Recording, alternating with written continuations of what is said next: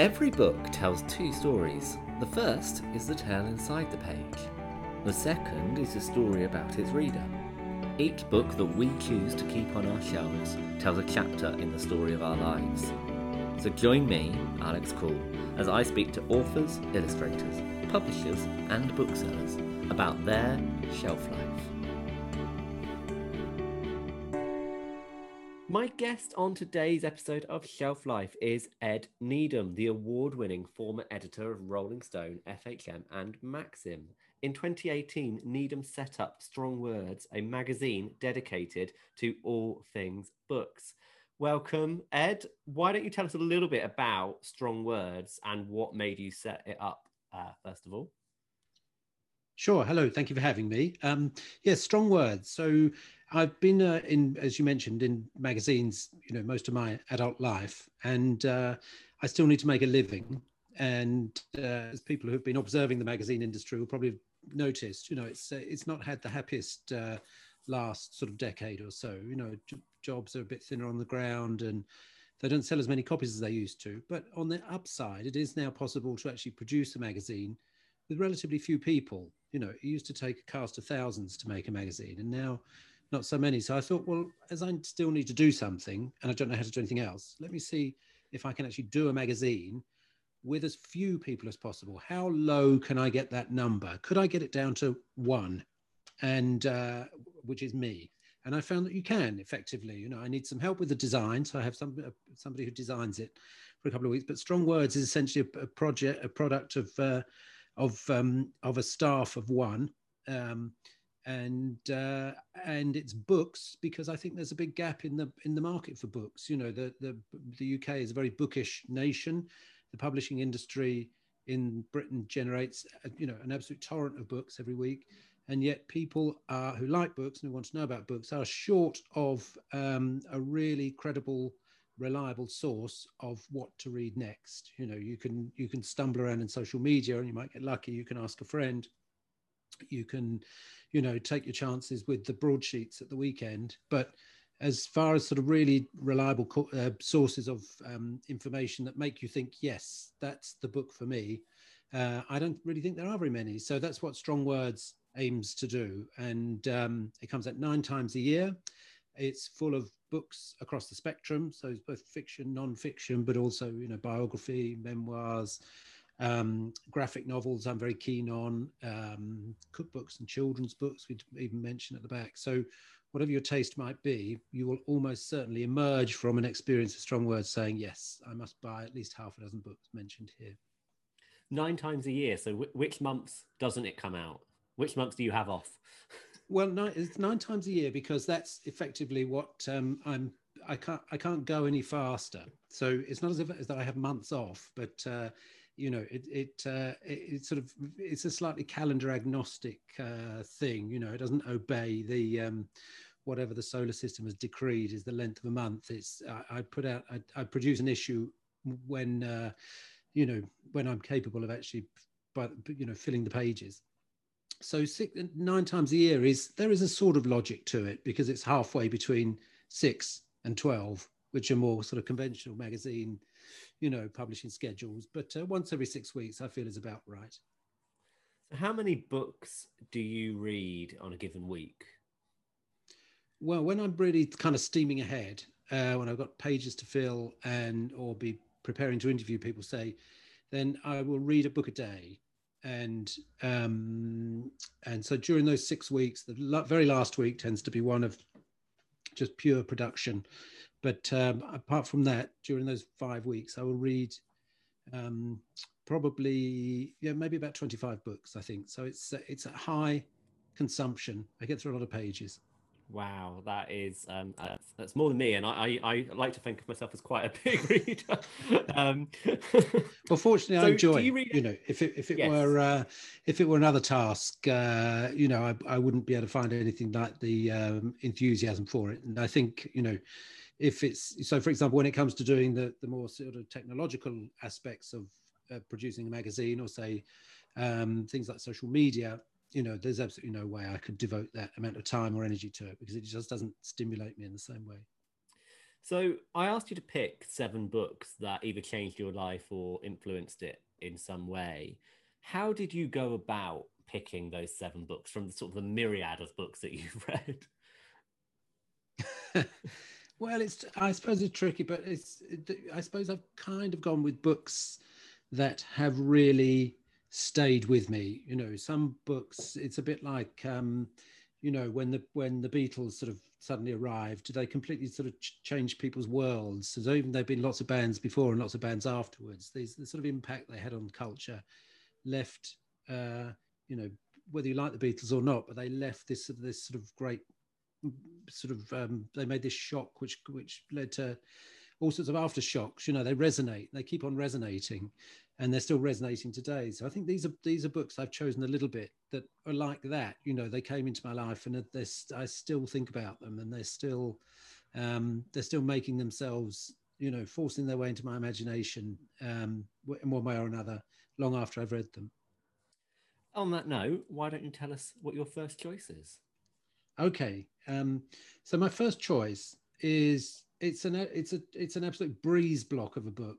Uh, it's by Rebecca West. It's called Black Lamb and Grey Falcon. It is uh, one of the most daunting books I think uh, I've ever come across. It really is enormous. It's the size, you know, it's a it's like a telephone directory, and it's also you know when you open up and look at the pages, even the print is quite intimidating. You know, I don't know how you are, but when I buy books, I, that's that's quite a that's quite a big issue for me. You know, if I don't like the look of the print, if it looks a bit small or a bit cramped, or uh, I don't like the typeface, then that's um, I'm out. You know, and this is one of those books that looks very, you know, are you sure you want to be in here? Are you in the right? Are you in the right book? Kind of thing. And um, so it's a quite a well-known book and it was I it was uh, I took it on holiday. I decided I'm going to try and read this on holiday, and I'm going to go on holiday without a backup. You know, it's the only way I'm going to read this thing, this absolute monster. It's about 1,200 pages long. And, uh, you know, because I, if I take a backup, I might, you know, be tempted to put it down and try something else. I thought this is no safety net kind of thing. And ever since, you know, I, I, I've kind of thought if I, if I were having read it now, I made it, made through, made it, made my way through it on this holiday. I think uh, you know, if I were allowed to take one book on a, to a desert island, or if I were ever locked up in prison for the rest of my life and only allowed one book in there with me, then this is the one I would take because I feel you could read it, you know, thousands of times and still not get enough. So it's uh, it was published in 1942, and it's about these uh, sort of journeys that Rebecca West made through the former Yugoslavia in the mid to late 30s. When you read the book, it's as if she's on one long journey, but it's actually a number of journeys stitched together.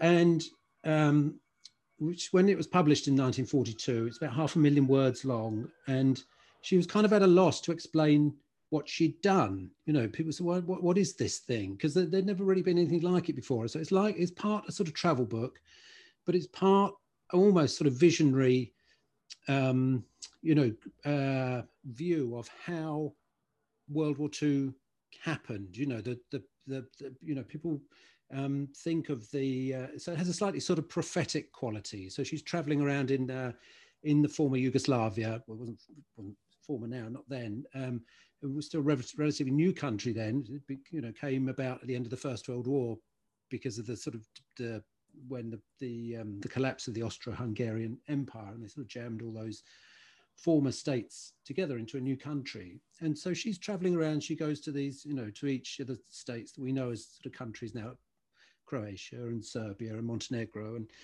and she sort of, I suppose anyone who th- has ever thought the Balkans, well, that sounds like a funny old place, you know, always sort of arguing with each other. And you get a really profound sense of how these places differ from each other. You know, what makes Croatia different from Montenegro? What makes Serbia can you know so um, uh, different from Croatia, say, and the, that definition comes from loads of different places. You know, so it's partly the Austro-Hungarian Empire, and some part, some of those places think of themselves as more Austrian, so they're more Western looking and more sort of think of you know look towards Germany and culture and uh, Catholic Church, they're more cosmopolitan, whereas some others are more Hungarian and Eastern European looking and more so like Serbia Orthodox, you know, more rural. And part of it's kind of history. It's a big thing of history. So you get this idea of why Kosovo is still such an issue today. And I think this is one of the great things about this book is that you see these, you know, historical resonances that have been there for centuries. And Kosovo is the place where, in the 14th century, the Serbs made their great stand against the Ottomans and lost. And they still feel it quite keenly. You know, this is a big part of their definition of who they are and what makes them Serbs and what it is to be uh, Serb and to die in defense of Serbia is such a great honor. And enough people cling to these ideas, really, really old ideas, you know, entrenched ideas to make life very uncomfortable for each other. So you go, you get this incredible sense of sort of omnipresence of the past in the present, you know. So even though she's there in the 30s, driving around in a little car and doing this extraordinary thing that I always find with travel books of people actually talking to strangers you know, which uh, always sort of blows my mind that you can just kind of turn up in these places and somehow get enmeshed in a, a, sort of conversation that over time comes to illustrate the entire history of a, a place or illuminate somehow an aspect of their culture that makes you realize, oh, and that's what, you know, that why you, that shows, you know, your, that encapsulates your beliefs in a way in which I'd never thought before. And obviously, the big thing about, uh, or one of the great things about this book uh, and that kind of his period in history is just that you know they could still remember uh, the Austro-Hungarian Empire, and they could still remember the assassination of the Archduke Franz Ferdinand, which is just one of those things in a history book. You think, oh well, that happened on this date, and then the First World War happened. You know, that's that's kind of all people tend to know. Whereas it was a you know it was an incredible event, and she dry, she describes it extraordinarily brilliantly and uh, well, kind of what a fiasco it was as well. You know, as assassination attempts go, this one was really clumsy and really amateurish. And the people who did it um, really believed in what they were doing. They were um, uh, um, some Serb uh, nationalists who I think who really believed in their um, in their cause, but they um, they were really clumsy. They were really mediocre assassins, and there were about I think there were seven of them, and uh, scattered along the route of the Archduke Franz Ferdinand's um, sort of motorcade. And uh, well, he was there in his uh, ostrich feathers and wasn't very keen on being there. The, the uh, sort of royal family in Austria made him go. He really didn't want to be there. But anyway, he paraded around. And the first assassin, I think, uh, just took one look at it and ran away, got on the train and went to France. And the second one threw his bomb and it didn't go off. And the third one, I think, threw his bomb and it, it, it did go off, but it missed Franz Ferdinand. So he took some um, prussic acid to try and to uh, commit suicide and jumped in the river. And that didn't work either. You know, it's just one fiasco after another. So poor old Gavril Princip, the one who is remembered throughout history as having killed Franz Ferdinand, um, uh, he was the last one and he'd heard a bomb go off. So he assumed, oh, well, that's, you know, it's happened, it's done. So he wandered off and went and had a cup of coffee. And when he came out, he was walking down the street and he saw the Archduke Franz Ferdinand still in his car, who had gone the wrong way up a one way street or something like that. So they were stuck. They just stepped out in front of him.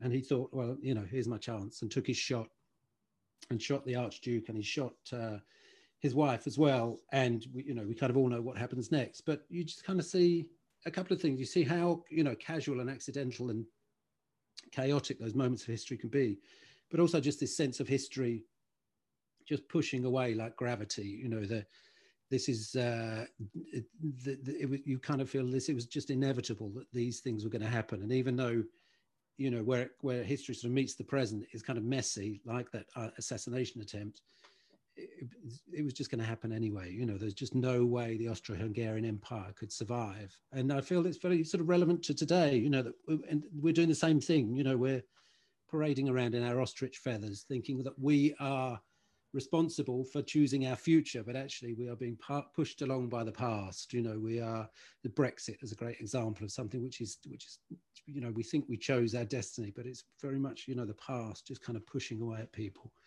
So we think we're responsible for our future, but we're just like horses being driven along by the by the coachman of history. So this is this is why this is such a phenomenal book. Um, I mean, it's a big, obviously a great read anyway. You know, every sentence is tremendous, and she's, you know, her ability to sort of describe these places is just and these people is magnificent. But uh, as an as and as an educationist about that part of the world, it's uh, peerless. So that's the that's the one I would take with me when I'm blasted into outer space or whatever, whatever history has ready for me in the next chapter. Did it inspire you to go and visit the same places? Did you follow in Rebecca's journey at all? No, not really. I mean, I'd I'd love to go, but I'm not. You know, I'm not that um, voracious a traveller, and uh, I, I I would certainly steer clear of um, anything touristic. So even though Croatia sounds like you know the most beautiful country, uh, I I just dread that I mean, obviously nobody goes anywhere at the moment, but um, I, I, I, it still sounds a bit bit too touristic to me. Um, it's, I mean, as a place, it sounds absolutely, you know, fabulous. And uh, but no, it didn't. It didn't tempt me to, you know, get on the Ryanair website. What's your next choice? Okay, my, my next my next choice is a much easier read. Um, so I've chosen Stella Gibbons uh, masterpiece, Cold Comfort Farm. So the novel from 1932, which was um, uh, a sort of satire on a genre which was I'm not sure it was even popular even then, but there's a sort of genre of literature called the, the loam and love child genre, which is very sort of rural, um, doom laden, um, uh, you know, people living in the countryside and absolutely terrible things happen to them is associated very much with sort of repressed passions and uh, you know people falling in love with a shepherd and uh, never being able to communicate exactly what they feel. Um, uh, you know, D.H. Lawrence is perhaps the most famous sort of sort of writer who sort of related to this uh, to this genre. But um, you know, there's one where, and it's not a D.H. Lawrence, I can't remember who wrote it, but it's uh, there's a family is so poor that um, that the many children that this woman has are, are, happy to to play with a dead baby. You know that um, that uh, uh, stands in for a toy because they're so they're so poor and impoverished. Uh, so it's that kind of thing. And the Punch described this uh, genre as the kind, or, uh, or, and Stella Gibbons sort of satire on it as the kind of story in which peasants have babies in cowsheds and push each other down wells. And so she takes, you know, this fantastically witty, charming, satirical take on this uh, family. So it's, it's a woman who is kind of unwilling to earn her own living. She's a city dweller who's realized she's got to get some money coming in, but she's, why should I do that? You know, why should I go to work? Who says I have to go to work? Sort of thing. So she goes and, and um, uh, turns up on the doorstep of this rural extended family, the Starkadders, who live on a, a squalid farm in Sussex. So it's all about her trying to bring her modern common sense to this spectacularly kind of moronic um, uh, rural backward clan living in sheds and uh, uh, trying to get some kind of response out of their animals in deepest Sussex. Does the humour still relate now? Because um, obviously it was written in back in sort of 1932. Do, do you find the humour still relevant? Well, it does, and I, I, think that's one of the reasons why I, why I enjoy it so much, and, and I think lots of people enjoy it still today. You know, it's not there's nothing antiquated about this. You know, she she um, you know she just really t- clearly took great delight in in pointing out the absurdity of these people, and so there's a couple of things that make this kind of special as well. One is I think being being made to laugh out loud by an author really kind of seals some kind of contract with them. You know, you, you, can kind of forgive them an awful lot as a reader if they've made you laugh out loud because you want them to do it again and it stays with you. And the other thing is that this, uh, um, you know, this thing which I find myself thinking about a lot is that having written a masterpiece, and it not, doesn't necessarily have to be a book, it could be sort of a hit pop song, say, or uh, you know, or even doing something that's uh, incredible at sport, you know, once you've done this, you are none the wiser as to how you actually managed to do it. So she wrote loads of books after Cold Comfort Farm, and none of them were ever, I think, 16 novels, something like that. She, you know, quite an output, but none of them were ever as good as Cold Comfort Farm again. She could never recapture that brilliant uh, wit and uh, and humour. This is one of only two fiction novels on your mm. list. Would you say that your most of your reading life is non-fiction, or is it just a, a quirk of this seven list? Uh, I would agree that most of my reading is non-fiction. Yes, I mean obviously I like fiction and um, uh, more than happy to read it. But but you know there are only seven days in the week, and uh, you've got to make some decisions somewhere. So I would I tend to choose non-fiction. I think I like uh, things which are a bit journalistic somehow. You know, perhaps you know journalists writing a book in something they're really specialist in, uh, and I really like uh, true crime. You know, I have a a, a massive uh, weakness for uh, news of uh, spectacular wrongdoing.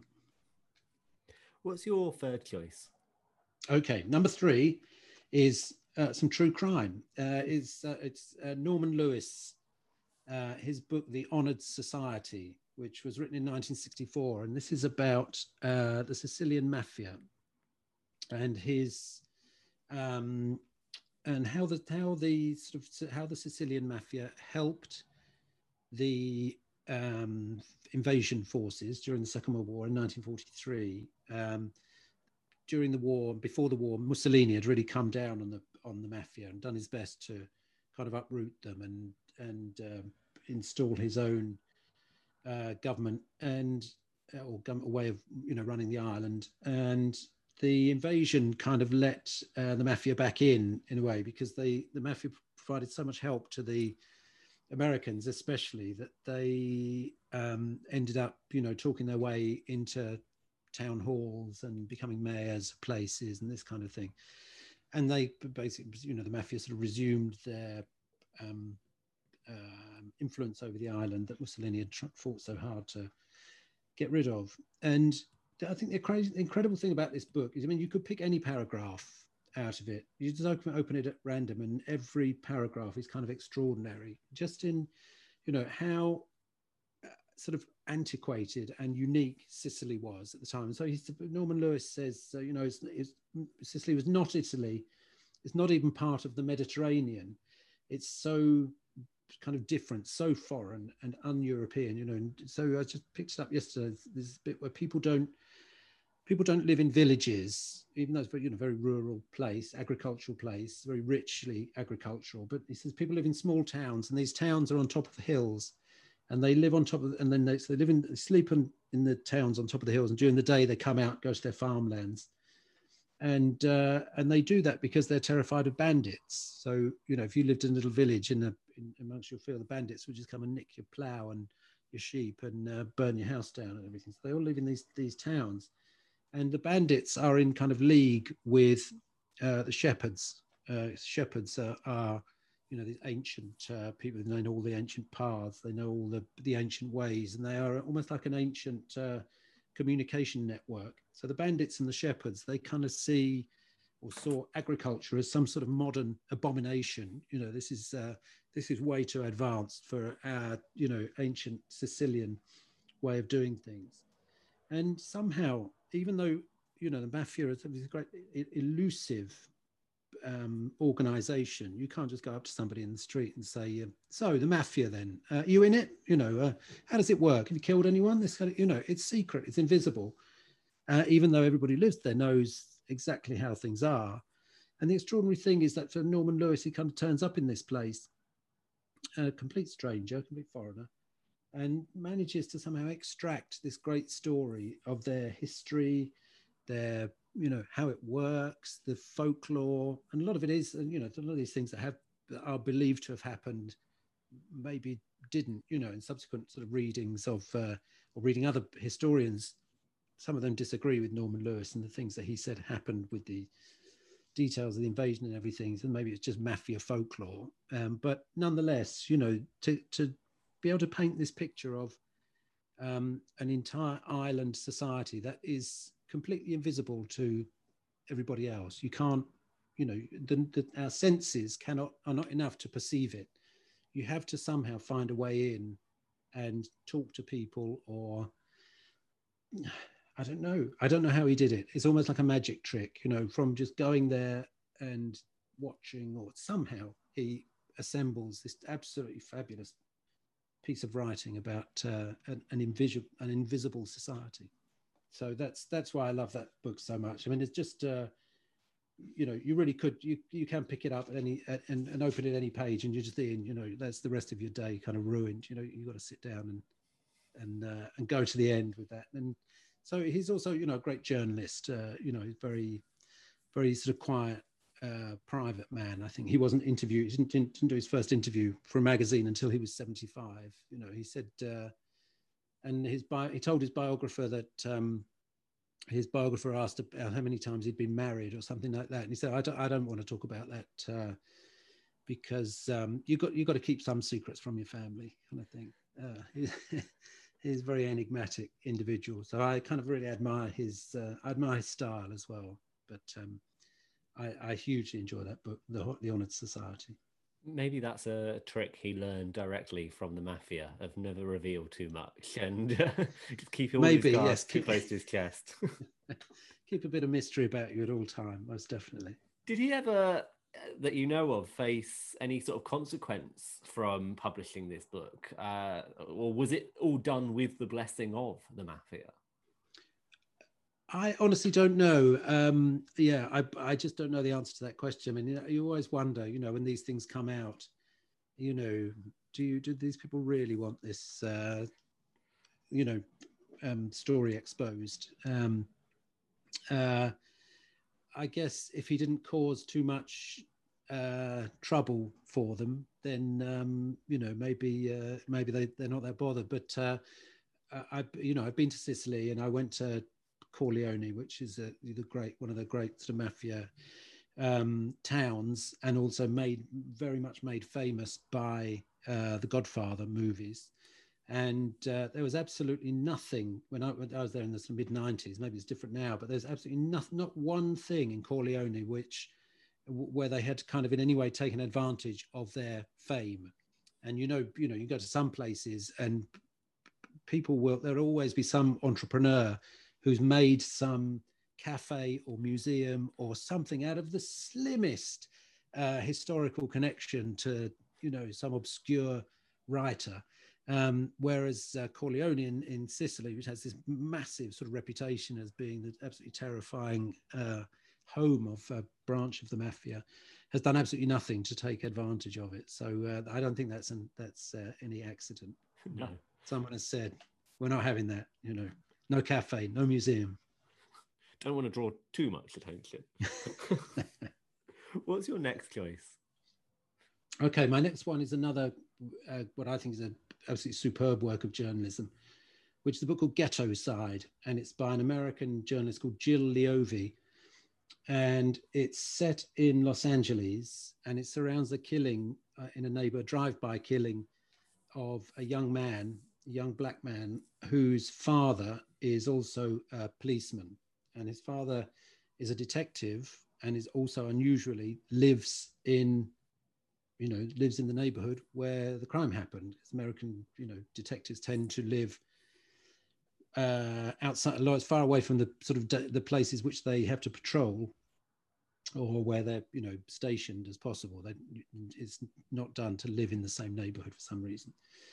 So anyway, this uh, journalist Jill Leovy, I think I can't remember who she writes for, perhaps the LA Times. She is effectively stationed at this police police station uh, and has been for 11 years you know so this is this is the kind of journalism that i really love where people effectively give their entire life to a to a story you know or immerse themselves as far as it's possible to immerse oneself and this story is uh, so she, she, this is uh, uh, an account of the police's attempts to find um, who perpetrated this uh, this drive-by. It's completely senseless. The kid hadn't done anything. They didn't know who it was. Uh, it wasn't. There was no score settling. You know, I it may, perhaps it was a sort of mistaken identity. Maybe it was just sort of random lunacy. Um, and normally these cases, there just isn't enough information they, they, they sort of grind to a halt because the police run up against uh, uh, sort of uh, people's inability to help them.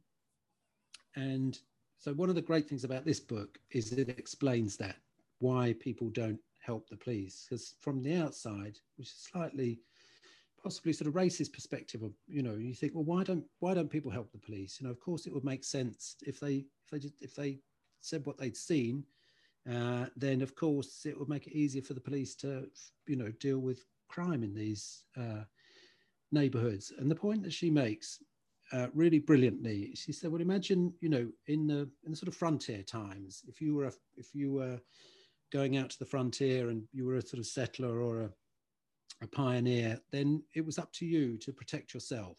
You were responsible for your family, for your animals, whatever it was that was presenting a, a, um, a threat to your um, security.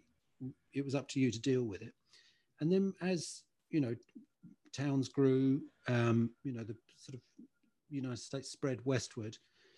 There became a bit of a compromise where they, where you know, society, what you to call it, said, uh, "Okay, well, look, we will protect you we will uh, you know look after your security and your and justice and law and order whatever you want to call it but but there's a compromise and the compromise is that you have to give up settling scores on your own. You know you can't go around sort of shooting people because you don't like them. So this is the deal.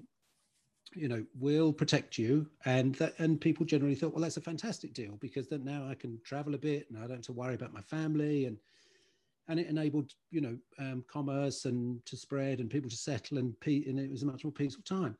So what's happened now in these places like you know the ghetto los parts of whatever you know this problematic area of los angeles that she's writing about is she said well look the the the the, the city is not keeping its side of the bargain anymore. They're not protecting us. So people have given up their ability to protect themselves. And then the police come in and ask questions. And at the end of the day they disappear again. So we're not protected. So of course we're to we're to do we effectively we protect ourselves by not helping the police. If we help the police the gangs come and fire a few shots off at us or or threaten us in the street or whatever. So this sort of refusal to help the police when the police come and say what did you see? They say i didn't see anything. It is not a an unwillingness to help. It is a desire to protect themselves and to stop themselves from being in turn attacked and uh, lose their property and driven out. I'd never heard it expressed in those terms before, and um, I just, you know, that's that's just stuck with me so much, and I feel it applies to so many. Or just just a reminder that you just can't assume you know why people are behaving the way they do. There's often a really good alternate explanation for for behavior which outwardly feels difficult difficult to um, to fully explain. So does this book just concentrate on the one crime that is sort of described on in the blurb, or uh, and but then expands into the history of the whole policing nature as well? Well, it's more. It is more about this this particular crime and the efforts, to, and it takes um, because so many of these crimes go unsolved. This one was an exception, and it was an exception because there was one detective who decided he was going to do something about it uh, and went to extraordinary lengths to um, uh, to bring somebody to, to justice. Uh, and so her point is that also, you know, can, these crimes can be solved, but they, at the same time, they can't just rely on one detective doing something exceptional and it, and it shouldn't be like that. You know, it shouldn't be a.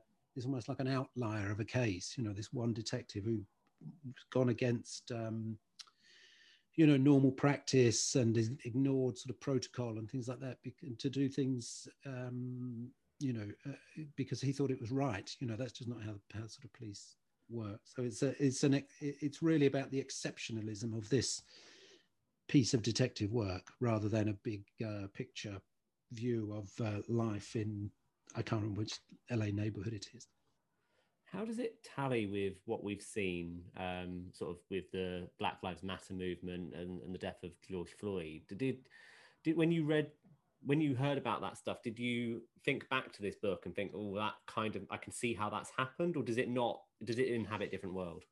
Not really, because it's not. Um, it's not an instance of uh, uh, a murder or a killing committed by the police. It's not a sense of that level of injustice coming into their community. It's uh, this, in a way, these are the kind of crimes that are that people have become a bit inured to. You know, the, the drive-by shootings or accidental shootings, or you know, people being killed for really, you know, mediocre.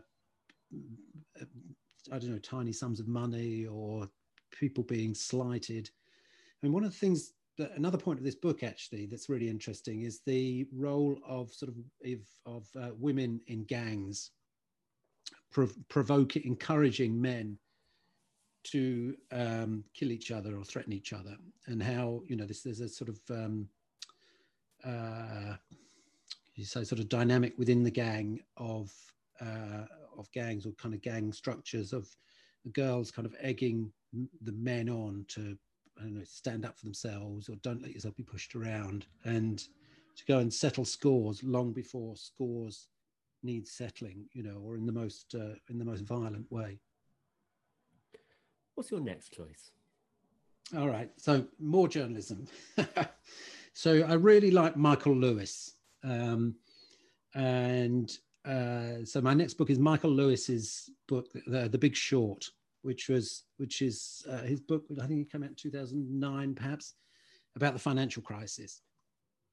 And one of the great things about Michael Lewis, uh, his his ability to sort of take something which is really complicated, or at least things which seem complicated to outsiders, and make sense of them to the uninitiated. So, the the financial crisis. Um, uh, as seen by Michael Lewis, is something which came about excuse me, from uh, American banks lending, over lending to um, uh, mortgage borrowers, and then using these borrowings to construct all these really elaborate, impenetrable, incomprehensible ways of lending money and, and overextended themselves. And then when interest rates went up, the whole thing collapsed but the complexity of it is immense. And in fact most of the people actually involved in the in that aspect of the financial crisis of making these products um, these derivatives uh, and selling them didn't know what they were. They didn't know what they were doing. And they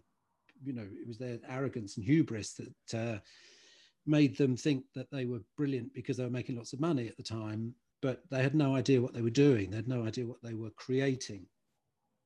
And michael lewis explains this uh, absolutely superbly. So the, the complexities of it, but he comes at it from a really brilliant angle, which is he finds a number of people, I think four or five people, who realized long before the financial crisis, they could they were the few that saw which way the wind was blowing. So most people thought this is great, we're making loads of money, and it's really easy, and there's no comeback. You know, uh, we get all the profits, but we're not in any way responsible if it all goes wrong. So brilliant, let's do more of that.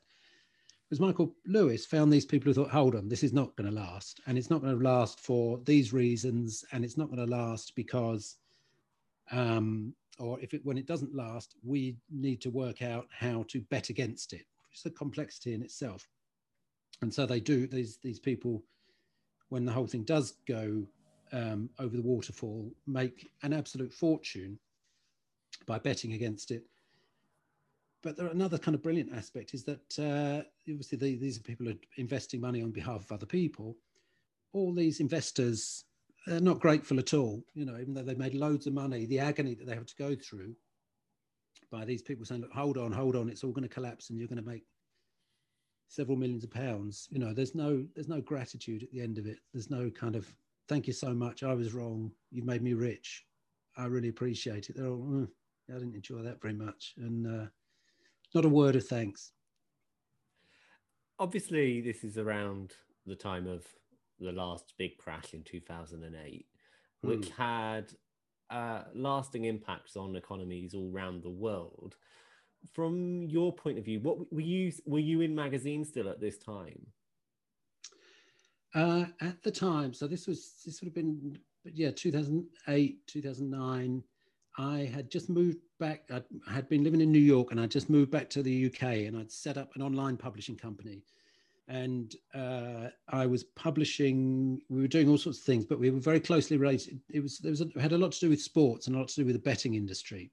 And obviously, the betting industry is all about uh, people believing they can see into the future, which let me tell you, no one can. and uh, d- d- nobody has yet worked out how to look around corners. You know, it just can't be done. But it doesn't stop pundits, and whether this is sporting pundits or financial pundits, even though they've got the most dismal track record, you know, if you're trying to predicting something is going to, either going to go up or down, even with guesswork, you ought to be able to get it right 50% of the time.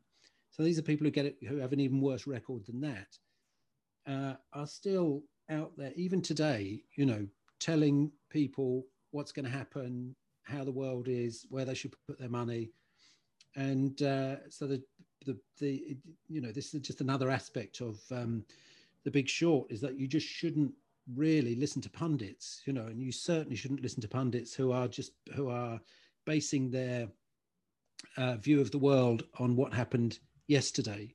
You know, it's like the uh, it's like the story of the turkey, who every day of the year this lovely farmer comes and gives the turkey a giant bowl of uh, grain, and the turkey thinks it's great. You know, so that every day I get another bowl of grain. Every day I get another bowl of grain.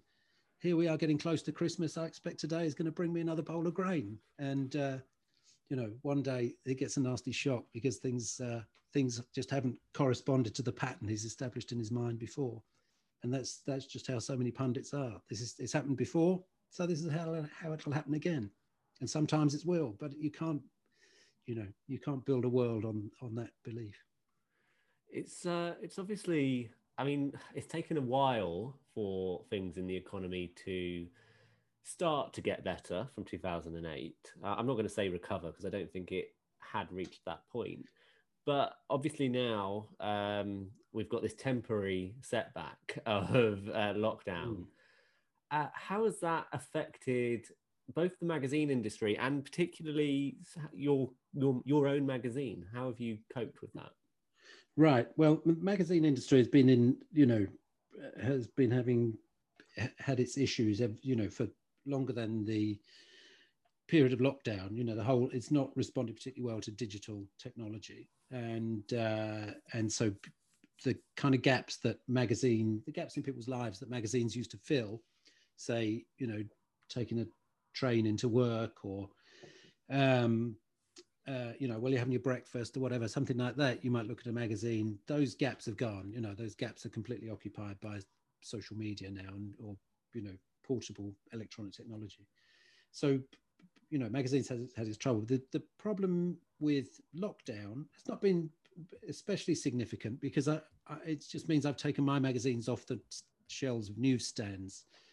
Um, and but I still I sell most of my copies on subscription.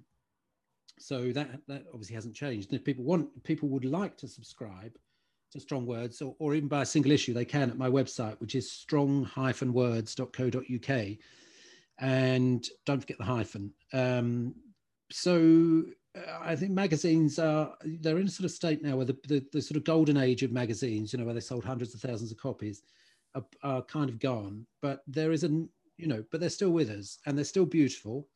They're still lovely to hold. They still smell great, and and they still kind of establish a sort of connection with people in a way that social media can't. You know, there is a an aura of credibility and um, uh, trust that emanates from the pages of a glossy magazine that doesn't come from social media at all. So even though social media has the reach, I still think magazines have a, a you know a voice of uh, authenticity that is hard to find in this world.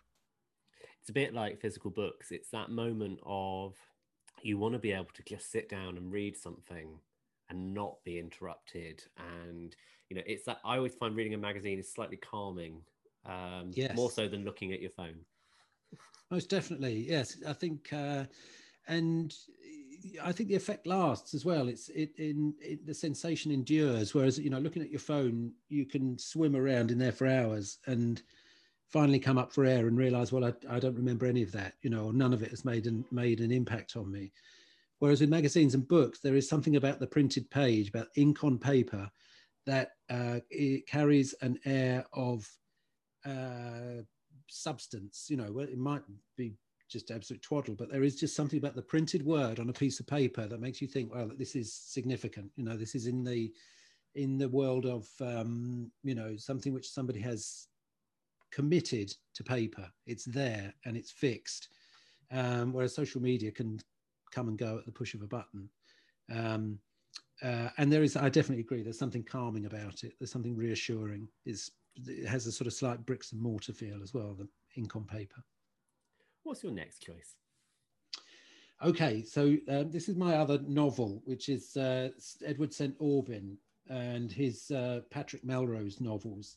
There's five of them, and this is a sort of it's sort of I don't, I don't know what people call people call it auto fiction. Something it's based on the author, author's own life and his sort of early early life, or until he was sort of youngish uh, adult. The last one, I think, he's married and has children, but um, he's he grew up in a very upper class family. Parents owned half of France, something like this, but um, everybody around him was awful, absolutely appalling. You know, his parents are dreadful, and and he had to deal with you know with this with uh, unbelievable abuse at the hands of his father.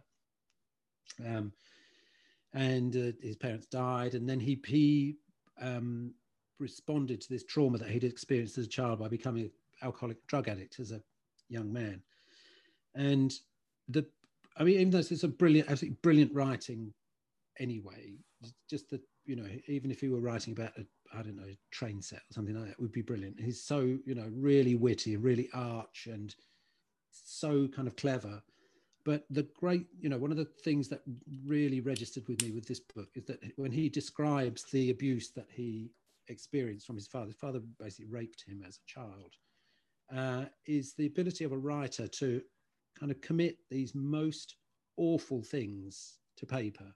These, these kind of, you know, thing, the most shameful, the most humiliating, the most appalling things that have happened to you. For a writer to actually put them down on a piece of paper and be prepared to for other people to read them is an extraordinary thing. And there's a fantastic comment by George Orwell who said autobiography is only to be trusted when it reveals something disgraceful.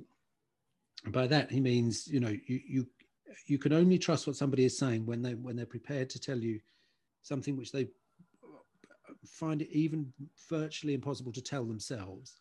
Then you can believe the rest of it. And by you know by, on on the other hand you know when you sometimes you come across writers who you you can just tell they're not giving you the whole stuff they're giving you some of the some of the bad stuff eh, but they're not giving you the whole thing and that's when i think you kind of lose um, a bit of respect for those writers when they you know they're, they're not going to they don't they, they won't take you the whole way. You kind of got to fill in the gaps or you know they pull their punches somehow. So this I think is why this uh, you know this is such a superb superb sort of set of novels. Just this ability to put one's sort of shame and humiliation in the context that is you know just it's really rare to hear somebody be so um you know take somebody along with them on such a you know awful experience. And uh, yeah i'm kind of stuck for words a little bit there you know to but to externalize the worst things that have happened to you like that and do it without sort of photographic horrors but just sort of leave you in leave you in no doubt what happened that really you know that really lasts. I, I can't believe anyone has read that book and forgotten about it did you watch the tv adaptation of it with um Benedict i watched some of it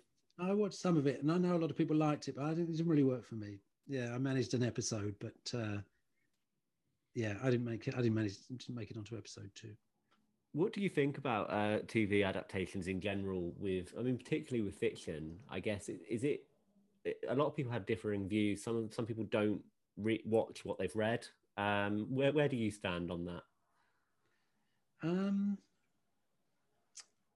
ah, I don't know. I mean, obviously the, the book is always better, uh, I think you know certainly with movies, you know there are very very few movies where the the movie is better than the book. I think there's kind of the Wizard of Oz and that's about it. But uh, um, yeah, I don't know. I mean, I don't know. I'm not sure I have an opinion. Am I am I allowed to not have an opinion? You know what? I wish I wish more people would say they didn't have an opinion, just in general on things. You don't have to have one. Um, you you read an awful lot. Uh, would you ever consider writing either something non-fiction or even autobiographical fiction? Is that anything that would ever interest you? Well, I would. I'd love to write a book. I mean, I'd love. I love the sort of vain notion of being, you know, having having a book with my name on it, which I'm sure is a thrill for a lot of people. Um, I, I, mean, I don't have any time at the moment. That's the problem. There's, there's just the 24 hours in the day. And uh, well, I did. I did read a book recently about um, Vogue. There's a fantastic book coming out. It's about the history of Vogue and Condé Nast, who was one of the first owners of Vogue. Um, of and one of and publishers, and he uh, he used to do an he used to do an 18 hour day, which made me think, well, maybe I'm not working enough. You know, maybe I could squeeze a bit more out. Um, so I would certainly like to write a book. Um, yes, I would love to. that seems like a very elegant way to make a life, make a living. But uh, you know, there's a lot of people writing and not so many earning. That's the that's the weakness of that industry, I think. Do you think it would be fiction or non-fiction that you wrote? Uh, well, I did actually write a, a, novel once to just see if I could do it and to see the kind of discipline involved. And one of the reasons I quite fancied myself was because I, I, I think I just started doing strong words, or I was thinking about doing strong words, and I'd read about Frederick Forsyth and when he wrote The Day of the Jackal, and he sat down on something like January the second and had finished it by the middle of February.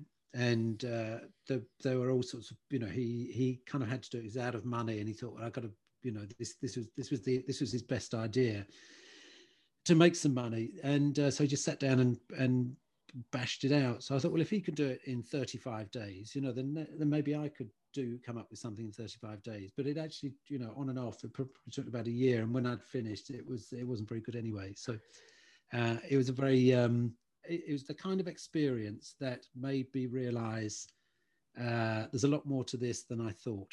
Uh, which is like any new experience, right? You, you know, any new experience, you're going to be naive, or any new task, you're going to be you're you're, you're naturally inexperienced and uh, and naive about it. So I feel if I were to do, to attempt a novel again, I'd have a much clearer idea of what's involved. So I certainly don't consider it a wasted um, opportunity. Uh, but I, you know, as you know, I kind of lean towards nonfiction anyway. I like the idea of research and, um, you know, investigation.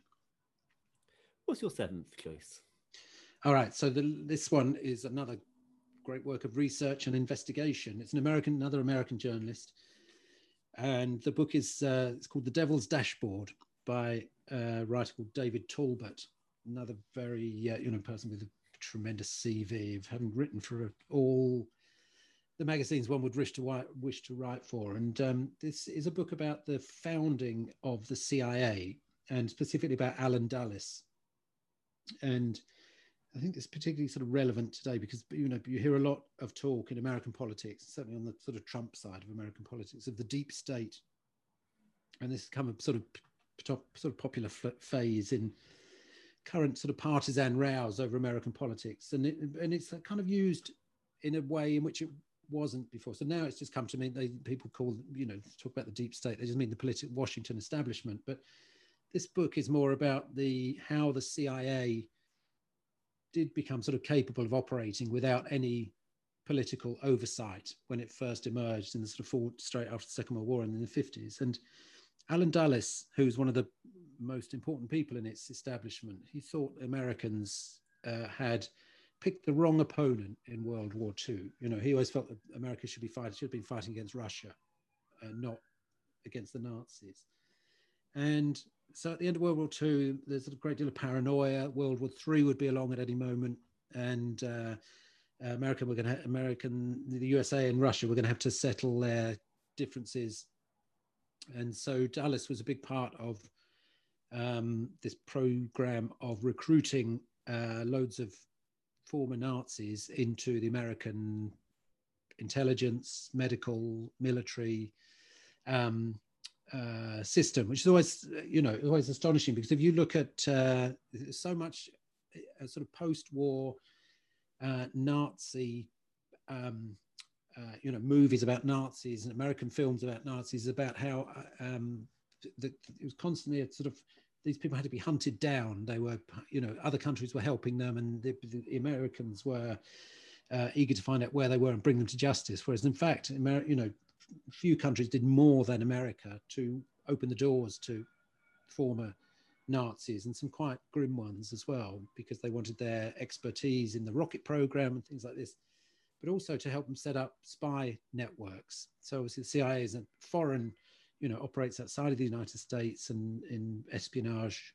um, gathering, and they wanted these these Nazis who had been who already had networks across Europe to um, to help them. So the CIA got off to, to a rather a rather sort of compromised start with some of these people. Uh, and so this is a sort of history of the CIA up to, uh, I'm not sure quite how far it goes, but it certainly goes beyond the, uh, you know, the sort of greatest uh, American post-war story, the um, assassination of John Kennedy, you know, which still, as far as most people are concerned, I think remains to be uh, uh, solved properly.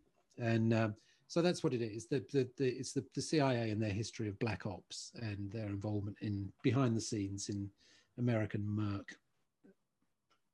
I was looking into this one when you uh, sent it across, and I was just a little surprised of sort of how unknown this story is, really, considering its sort of implications on on how everything that came after it. And it's a bit like what you were saying before about sort of our present situation being driven by the past and and just its involvement in the assassination of JFK, which I don't think I've ever heard that connection been made before that that potentially the CIA were responsible for that chain of events. Right. Well, who knows if they were or they weren't? You know, they would. You know, according to the official story, you know, it, they had nothing to do with it. But uh, there, you know, there is an entire library of material on, um, you know, some of it is absolutely right out there, kind of loony stuff. But there are a lot of, you know, very uh, people have written, you know, uh, people who you have to take seriously have written a great length on some of the, you know, many many of the mysteries that surround the assassination of John F. Kennedy. And you know, if I ever, if I were ever to win the lottery, uh, which you know I have visualized many times. You know, I'm, I feel I'm doing all the right things uh, to make it happen. Uh, but if I were ever to win, you know, this is one of the things that I would like to. I'd like to make the definitive documentary about what we currently know about Kennedy and the um, the assassination. You know, because there are just still too many versions of what happened and too many versions of just who was who and who was doing what. I think, uh, you know, the, the, it's time for you know, if, maybe that would be my great journalistic project, the uh, to pull all the Kennedy strands together. The um, the, the five non-fiction titles that you've chosen uh, inevitably have some sort of historical um, context to them, but nothing really about the history of the UK. Is is that is that an area that you don't you don't read, or it just didn't make the list? Hmm, that's a good question. Um, ah, I mean, these the, over. I mean, I know this is only audio, but you can see on the camera. This is uh, over the, my shoulder. These are my these are my history books. So, I guess in history it tends to be more sort of Second World War, and then um, and then uh, America uh, and Russia. Um, I find Russia is a country that just holds the gaze more than any other. Um, you know, it's just such a extraordinary place. Um, but yes, I suppose I suppose not. Not a great deal of uh, not not a great deal of UK. No. Do you think that's because it's less of a mystery to you? You know, or you think you know? Yeah, we all have these preconceptions about the country that we live in, whereas actually you can look objectively at another country, say like America and, and Russia. Uh, maybe. I mean, obviously it's a lot smaller, um, and it tends to be a lot more stable. Um, I think uh, you know I read a lot of perhaps a lot of biographies of of British people, and uh, there's an extraordinary amount of you know books coming out um, all the time on sort of non you know non-fiction subjects. Uh, you know, music. There's some great books about the pandemic and um, what it's meant for the NHS. Um, maybe they're sort of they're slightly more slightly more fragmented um, in the uh, in Britain, whereas the you know the more sort of foreign topics tend to perhaps be a bit more overarching. But no, I don't know. I know that's a very poor answer. It's another one, but I don't really have an answer for. That's fine. Um, this is normally the point where I ask which book, if I made you pick just one of them, uh, mm. you'd pick. But I think you've kind of answered that already with with Black Lamb. But I'll give you a chance to answer it in case you've changed your mind in the hour since. Uh, it would have to be that one, I think, just because it's so it's just so dense and so uh, rich. It's it's uh, slightly cheating, you know, because it's like taking uh, fifteen books in one or something like that. What's next for you, and specifically for Strong Words? Where do you see that going in the future? Well, I mean, it's pretty simple, really. I mean, I set it up to as a way of making a living as a journalist. So my goal is just to set, you know, to sell more copies, and uh, uh, you know, it would be nice if it grew into other things. I could certainly, you know, see myself doing some other magazines and turning it into a little publishing company. But uh, my goal is just to, you know, uh, in the in the sort of old uh, again in the old days of magazines, everybody it took all sorts of different skills, but everybody who uh, it, you know, even though people were expert in their own skill, they tended to be completely ignorant in all the other skills that were involved. So I feel I'm I'm very strong on the editorial side, but when it comes to marketing, my abilities are somewhat limited. So this is the this is what I've really got to concentrate on is how to how to sell stuff, how to persuade people to buy my magazine. This is my goal for 2021. What's the skill that you've discovered that you have that maybe you thought you didn't have whilst uh, in previous life? So, is there something in the magazine that you think, oh, I, I can actually do this?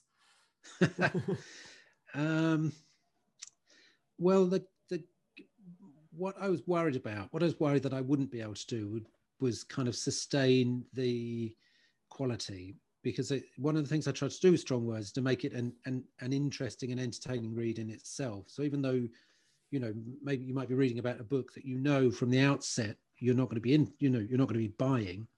I still want my writing about that book to be interesting to whoever picks it up. So obviously when, when you pick a magazine up you could open at any you know you start at any page you know, it's almost like a random point. So you never quite know what you're going to get. So if you have so whatever page you come to i want people to be thinking well perhaps not the book for me but i really enjoyed reading that or it made me laugh or there was a piece of information in there that I wasn't expecting that I hadn't thought of before, or that person sounds interesting, or you know, all those many things that people respond to. So that's that's been the the challenge I think with uh, with Strongwords to keep that. I was worried that you know just grinding it out. I don't do anything else, you know, and I do this seven days a week. So I was a bit worried that perhaps the quality might um, slip at some point. Right once I started cutting corners, but uh, fortunately that hasn't happened so far. Touch wood. Ed, thank you very much for your time. My pleasure. My pleasure. My guest on this episode of Shelf Life was Ed Needham, the man behind Strong Words magazine, all about reading and books. You can check out the magazine yourself by visiting strong-words.co.uk. Join me again next time when another guest will be exploring their shelf life.